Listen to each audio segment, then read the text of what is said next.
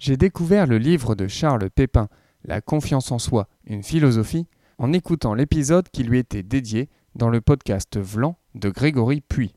C'était au milieu de l'été, et à l'époque je n'avais pas encore imaginé le concept d'effet Eureka tel que vous l'écoutez maintenant. Mon idée était de m'orienter exclusivement sur le syndrome de l'imposteur.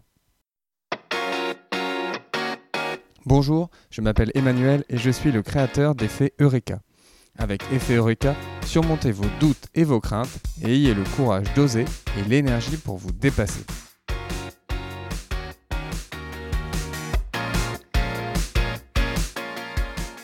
J'ai donc acheté le livre et je peux dire que j'ai rarement été aussi en phase avec ce qui était écrit. En fait, euh, être en phase n'est peut-être pas la bonne formulation.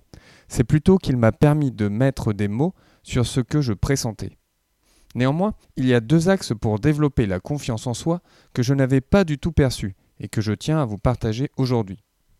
Dans le chapitre intitulé Mettez la main à la pâte, Charles Pépin indique qu'avant d'être des Homo sapiens, nous sommes avant tout des Homo faber, c'est-à-dire des hommes qui fabriquons. Le simple fait de construire, de bâtir quelque chose physiquement, nous donne confiance c'est notre capacité à avoir une prise sur le monde, à être capable de le transformer, qui est à l'origine de cette confiance. Il évoque également qu'une des sources de notre manque de confiance en nous vient du fait que, notamment dans les métiers de bureau, nous effectuons des travaux intellectuels sans rien réaliser de concret, de physique. Ainsi, la question qui se pose est la suivante. Quelle activité ayant un résultat physique concret pourriez-vous faire, ou faites-vous déjà, pour booster votre confiance en vous. Le deuxième conseil que Charles Pépin évoque dans le livre et qui m'a vraiment surpris, c'est admirer.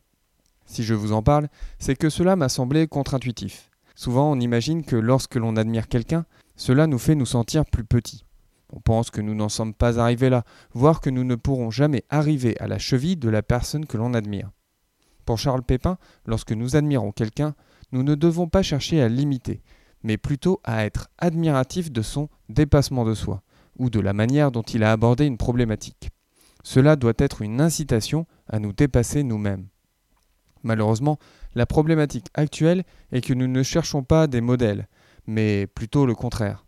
À la télévision, par exemple, certaines émissions nous amènent à regarder des personnes dont nous nous moquons pour nous sentir mieux nous-mêmes, plutôt qu'à chercher des sources d'inspiration qui nous tirent vers le haut. La deuxième question est donc la suivante. Quelles personnes admirez-vous et en quoi ces personnes vous inspirent-elles au quotidien? J'espère que ces deux pistes vous auront donné envie de découvrir le livre de Charles Pépin que je recommande vivement.